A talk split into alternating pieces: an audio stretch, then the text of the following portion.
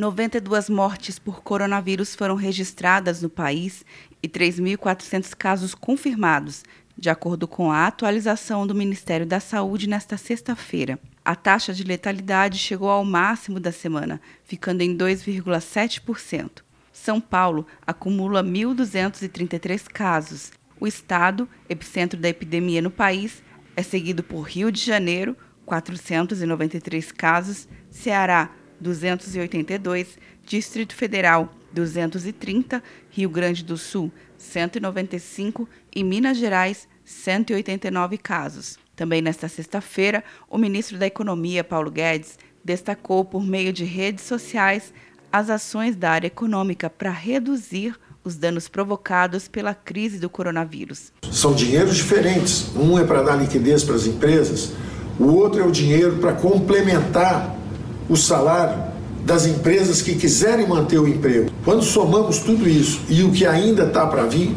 já estamos chegando a 700 bilhões em apenas três meses. Os próximos três, quatro meses, esses 700 bilhões vão entrar na economia brasileira para nos proteger contra esse choque da saúde que está se abatendo sobre o povo brasileiro.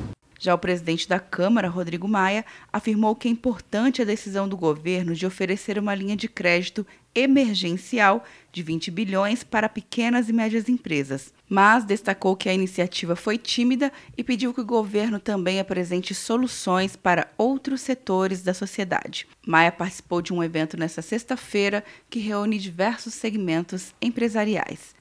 Quer um ano sem mensalidade para passar direto em pedágios e estacionamentos? Peça a Veloy agora e dê tchau para as filas. Você ativa a tag, adiciona veículos, controla tudo pelo aplicativo e não paga mensalidade por um ano. É por tempo limitado. Não perca. Veloy. Piscou, passou. De Brasília, Luciana Castro.